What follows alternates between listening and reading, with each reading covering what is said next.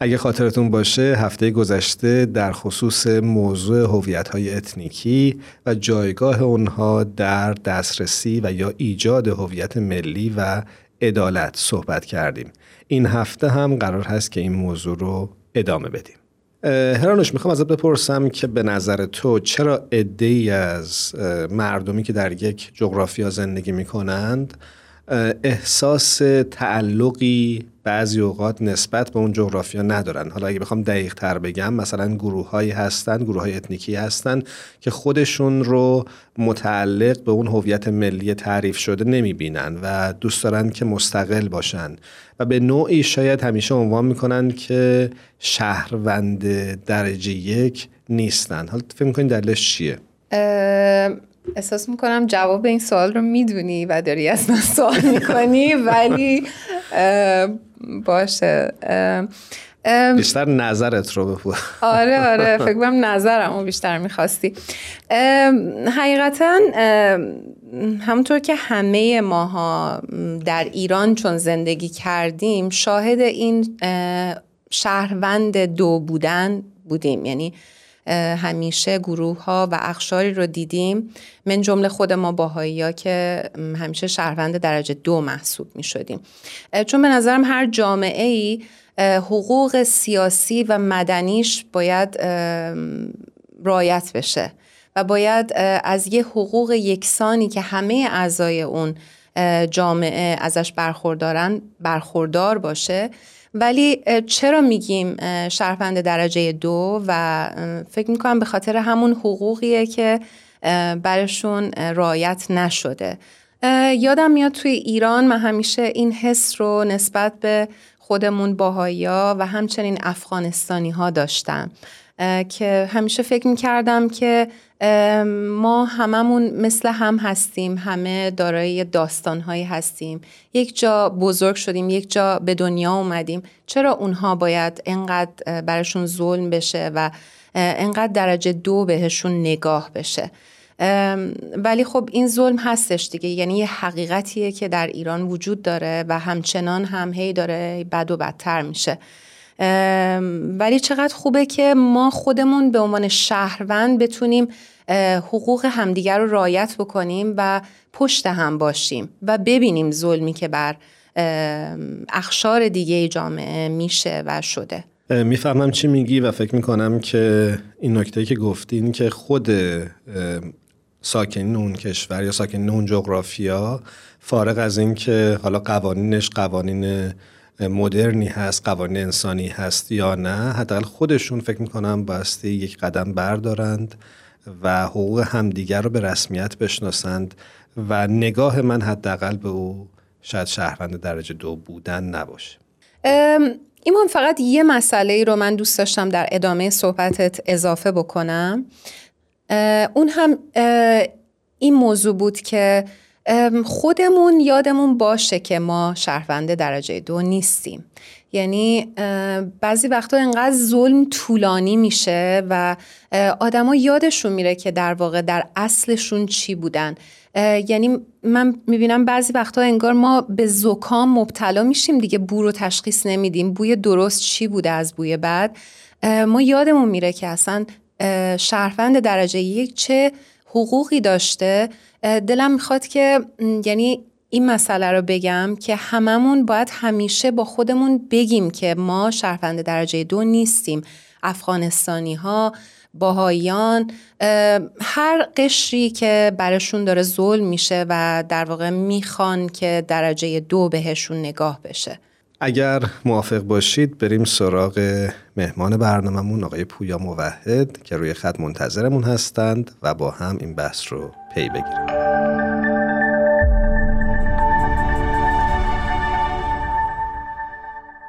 پویا موحد عزیز به برنامه خودت خوش اومدی. درود بر تو.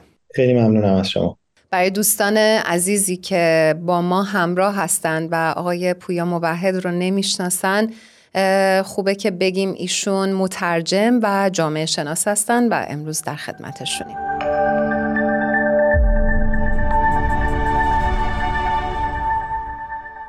پویای عزیز ما هفته گذشته با هم در خصوص هویت های اتنیکی و نقش اونها در ایجاد هویت ملی صحبت کردیم. بحثمون اگه خاطرم باشه درست رسید به موضوع هویت وحدت بخش. می‌خوام ازت بپرسم که اصلا منظور از این هویت وحدت بخش چیه و چطور هویت های اتنیکی می‌تونن به هویت وحدت بخش تبدیل بشن؟ فکر کنم این موضوع مربوط میشه به دو تا خصوصیت مهم این هویت ها اول اینکه وقتی این هویت ها رو ما تعریف می‌کنیم به شکل ما علیه دیگری نباید تعریف بشن. یعنی خود تعریف این هویت ها درونش باید این موضوع لحاظ بشه که هدف از این موهیت یا قایت این هویت اینه که آورده و ثمری داشته باشه برای همه نوع انسان و نه فقط برای خودش. یعنی خودش هدف خودش نیست. این هدفش رفاه یا توسعه همه نوع بشر هست. یعنی اونا اینطوری فکر می‌کنن که ما یک عضوی از اعضای جسم بشریت هستیم و البته باید متفاوت باشیم باید هویت خودمون رو حفظ کنیم و این متفاوت بودن ما و این هویت متفاوت ما در واقع به ما کمک می‌کنه که نقش یا سهم خیلی مهمی در بهروزی همه کشورمون یا همه نوع بشر داشته باشیم. مثلا می‌تونیم هویت کرد یا فارس یا ترک رو بر این اساس تعریف کنیم که ما علیه دیگران هستیم. زبان ما بهتره فرهنگ ما بهتره رسمای ما بهتره. و اینکه ما باید از منافع خودمون در مقابل دیگران دفاع بکنیم. اصل اینکه ما هم زبان هستیم یا هم هویت هستیم در واقع به این به این معنیه که ما باید مدافع همدیگه باشیم در مقابل دیگران. این یه نوع تعریف کردنه. یه جور دیگه که می‌تونیم همین هویت ها رو تعریف کنیم اینه که ما هویتمون در واقع یک سهمی داره در غنی کردن هویت ایرانی. مثلا ما کردها باید رقص موسیقی زبان یا سنت خودمون رو حفظ کنیم. به این دلیل که اینا همه می‌تونه مفهوم ایرانی بودن و مفهوم انسان بودن رو غنیتر بکنه. نه اینکه این به ما علیه دیگران برتری میده. نه فقط ما جنبه های خاص فرهنگمون رو باید حفظ کنیم بلکه حتی باید امکاناتی رو که داره رو بیشتر شکوفا کنیم تا بتونیم به اون هدف برسیم. مثلا ادبیات غنی به زبان کردی رقص و موسیقی کردی می‌تونه باعث تعمیق معنای ایرانی بودن بشه. همونطور که بین باهایی مدت از مدت ها اینطور بوده. باهایی بین باهایی بودن خودشون و برای مثال ترک یا کرد بودن خودشون تمایزی نمی‌بینن. به ترکی نوشتن یا به کردی نوشتن و خوندن به ترکی شعر گفتن نه تنها ضرری برای هویت باهایی نداره بلکه همه اینها می‌تونه بخشی از قنای جامعه باهایی باشه قنایی که به همه باهایی دنیا تعلق داره. و در واقع همه این هویت ها اون کمال و شکوفایی خودشون رو در خدمت یک قنای عمومیتری قرار میدن. این از یک نکته یعنی یک نکته هست که ما باید در مورد این هویت های وحدت بخش بهش فکر کنیم. از طرف دیگه در آثار باهایی به این موضوع اشاره شده که بجز هویت انسانی بقیه هویت ها قراردادی یا برساخت اجتماعی هستن. مثلا بچه یک کرد اگر تو خونه یک ترک پرورش پیدا کنه هیچ ژن کردی درونش نیست که با بقیه ترک ها فرق کنه. تمام این معنی ترک بودنش در واقع آخر از تربیتش داره میاد. یعنی کرد بودن ترک بودن ایرانی بودن افغانستانی بودن. امثال اینها اینا محصول تاریخ و برساخته قراردادهای اجتماعی هستند از عبدالبها در سخنرانی های خودشون در غرب بارها اشاره می‌کنن که مرزهای کشورها امر قراردادی و ارزش واقعی نداره. اما انسان بودن اینطور نیست. انسان بودن یک واقعیتیه که بیرون از ذهن و فرهنگ و جامعه است. یعنی فرزند انسان اگه در جنگل هم بزرگ بشه حیوان نمیشه. پژوهش های نوعشناسانه و ژنتیک بعد از جنگ جهانی دوم نشون داده که تمام تمایزهایی که بین افراد مختلف نوع بشر تصور می‌شد همه ریشه در تربیت و فرهنگ داره. در ژنتیک و در انسان بودن همه ما به یک گونه واحد انسانی تعلق داریم. این یه جور قرارداد یا فرهنگ نیست. برخلاف انسان بودن که انسان بودن یک حقیقت بیرون از ذهنه که قابل پژوهش و قابل اثباته.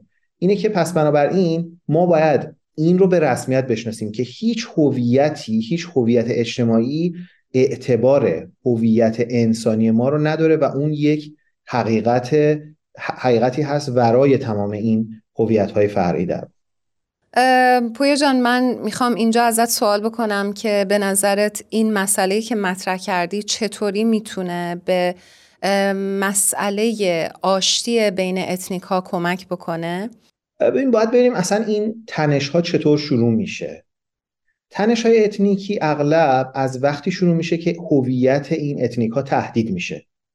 یعنی پذیرش اصل وحدت یا یگانگی باعث میشه که اصلا سرکوب یا تضعیف این هویت ها از اصل اتفاق نیفته.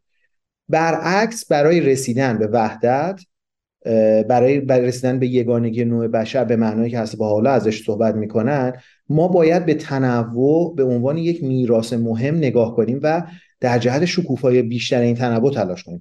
بنابراین نه فقط پذیرش هویت یگانه انسانی ما با سایر هویت ها در تضاد نیست بلکه اونها رو از حالت برتری جویی و ضدیت با همدیگه به حالت آرامش و خودشکوفایی میرسونه. همه هویت های کوچیکتر انسانی همیشه دچار یه جور تنش دائمی درونی هستن که این تنش بر سر مرزهای عضویت توی اونهاست مثلا این سوال مطرح میشه. ترک واقعی کیه؟ ایرانی واقعی کیه؟ و انواع دیدگاه ها هست در این مورد. خیلی ها ممکنه بگن که فلان کس ایرانی نیست. اینجور آدم ایرانی نیست اونجور آدم, آدم ایرانی نیست. انواع دیدگاه ها هست که از نظرهای آدم ها رو از دایره ایرانی بودن حذف می‌کنه. مثلا میگن اگه فارسی صحبت نکنی اگه دین شیعه نداشته باشی اگه به این یا اون نظام سیاسی باور نداشته باشی اون وقت حقوق یک ایرانی رو نمی‌تونی داشته باشی. اون وقت یه ایرانی کامل نیستی یه ایرانی درجه دوم هستی. وقتی ایرانی بودن ما با حقوق اجتماعیمون پیوند می‌خوره مشخصه که یه همچین تعریفایی از ایرانی بودن چقدر می‌تونه واقعا تنشزا باشه. خیلی از مسئولای کشور وقتی میگن مردم منظورشون همه ایرانی ها نیست. و در واقع یک زیر مجموعه از ایرانی ها رو مردم می‌دونن. این نوع استفاده از کلمه مردم که فقط کسایی که شبیه من هستن رو شامل میشه در واقع بر هویت های ما دیگری مبتنی شده و این نوع هویت ها بنیاد تنش های جامعه مدرن هستن. همین موضوع رو در مورد کرد بودن فارس بودن یا ترک بودن هم میشه مصداق داد. بین خود این اتنیک ها هم تعریف هویت در اتنیک خودشون می‌تونه خیلی تنش‌زا باشه. مثلا گاهی میگن که ما ترک ها در حالی که همه ترک ها رو در این مایه خودشون لحاظ نمی‌کنن. خیلی از ترک ها شاید مثل شما فکر نمی‌کنن. این یک دست دیدن همه اعضای یک هویت و گوینده رو به طور خود منصوب نماینده همه اونها اعلام کردن و از طرف همه اونها حرف زدن در واقع اصلا از عادتهای فاشیستا و نازی ها بوده. یعنی هویت واحد بشری نمی‌تونه اینطوری باشه. هر کسی که انسان باشه عضوی از این هویت باید باشه. هیچ شرط دیگه وجود نداره.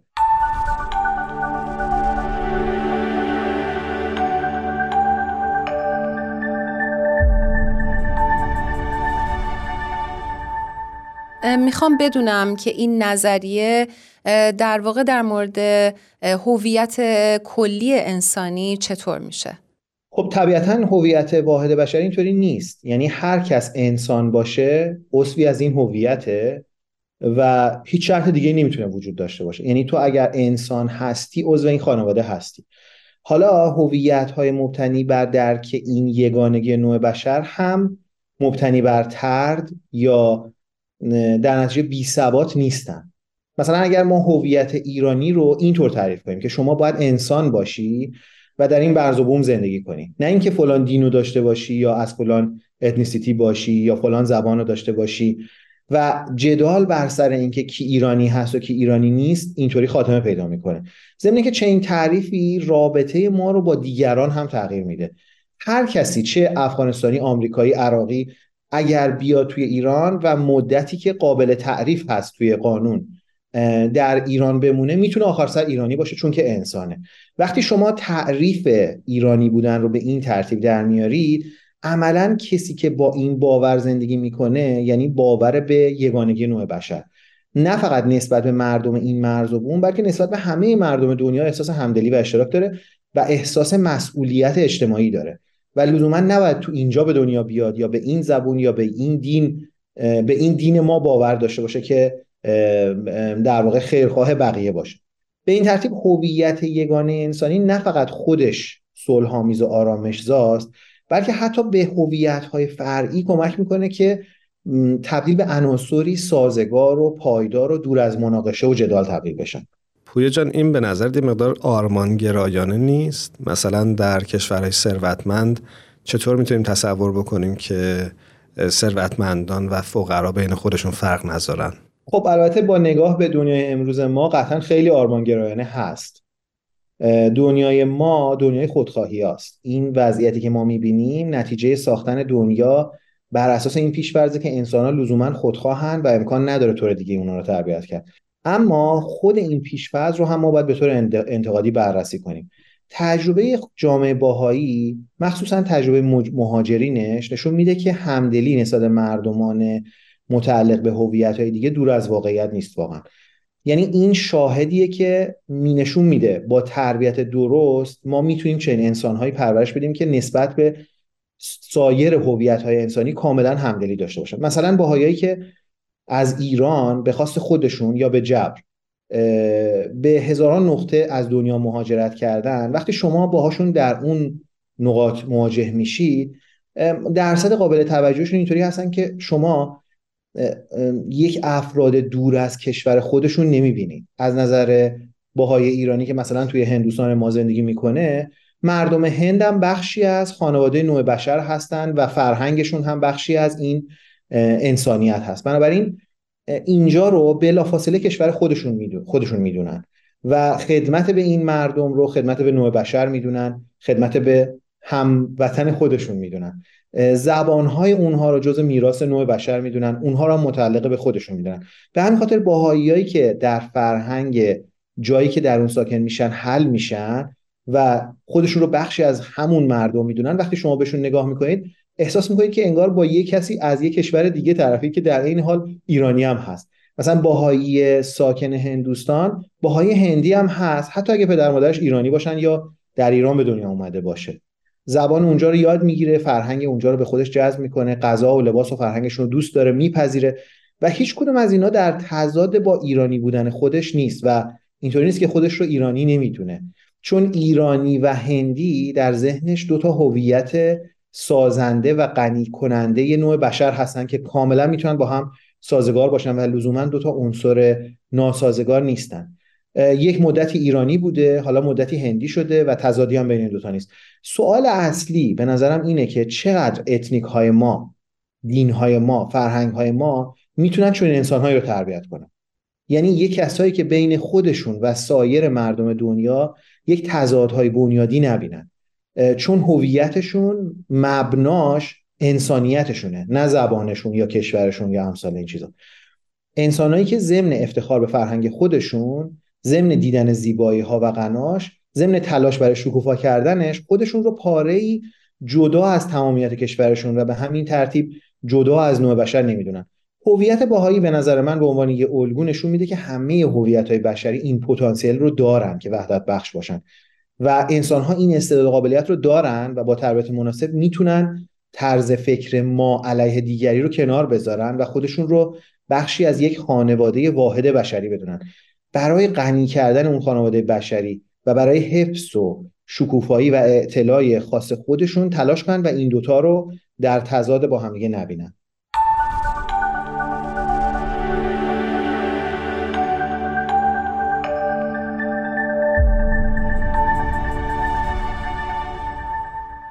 ما خیلی کوتاه وقت داریم پویا جان. اگر می‌خوای نکته دیگه ای رو هم اضافه بکنی ممنون میشیم. شاید بد نباشه من یه اشاره به این مسئله عدالت بکنم. چون خیلی وقتا وقتی صحبت از اتنیکا میشه صحبت از منافع متضاد میشه. اینکه در هر صورت بین اتنیک ها یک تضادهای منافعی به هر حال وجود داره که باید با عدالت حل بشه. متاسفانه فرصت نیست. من خیلی مختصر به این موضوع اشاره می‌کنم. که یگانگی مبناش باید عدالت باشه. این مسئله در مورد ایران هم صدق می‌کنه. یعنی بدون تثبیت عدالت بین مردم ایران امکان نداره که مشکلات اتنیکی ما حل بشه. اینکه مردم یک بخشایی از کشور به دلیل هویت اتنیکیشون سالهاست دچار تبعیضن دچار محرومیتن اصلا قابل انکار نیست. ظلم هایی که به این مردم شده و توجه به این ظلم ها و جبران این ظلم ها از مسئله ایجاد ایران متنوع ولی متحد جدا نمیشه. اینه که می‌خوام بگم ریشش ریشه همه اینها البته توی همین برداشت های ما علیه اونها بوده که واقعا الان به, به روزگاری رسیدیم که باید بتونیم این چالش بزرگ رو از جامعه خودمون رفش کنیم. عدالت به این معنی که همه بپذیرن که هر ایرانی و هر اتنیسیتی ایرانی از این پتانسیل برخورداره که نقش منحصر به فرد خودش رو در شکلگیری به ایران داشته باشه و باید جای خودش رو ما بهش بدیم. و کوشش برای شکوفایی این توانایی ها رو خودش باید وظیفه خودش بدونه. چه کسایی همه چه خودشون باید اینجوری فکر بکنن و چه بقیه مردم ایران باید اینجوری فکر کنن که این افراد وظیفه دارن که اون توانایی های ذاتی خودشون رو شکوفا بکنن. عدالت ارتباط زیادی داره با این امکان که استعدادهای مردم مختلف امکان شکوفا شدن پیدا بکنه. و بدون یه همچین عدالتی امکان نداره که ما بتونیم یگانگی رو تأسیس کنیم. چقدر خوبه هممون این احساس رو در خودمون پرورش بدیم که ما جزوی از جامعه بشری هستیم و خودمون رو متعلق بدونیم به جامعه انسانی و این رو هیچ وقت فراموش نکنیم. متشکریم ازت بازم. و به خدای بزرگ میسپاریمت. خدا نگهدارت. منم ازت خداحافظی می‌کنم و امیدوارم هر جا هستی خوب و خوش باشی. ممنون از شما که فرصت این گفتگو رو فراهم کرد.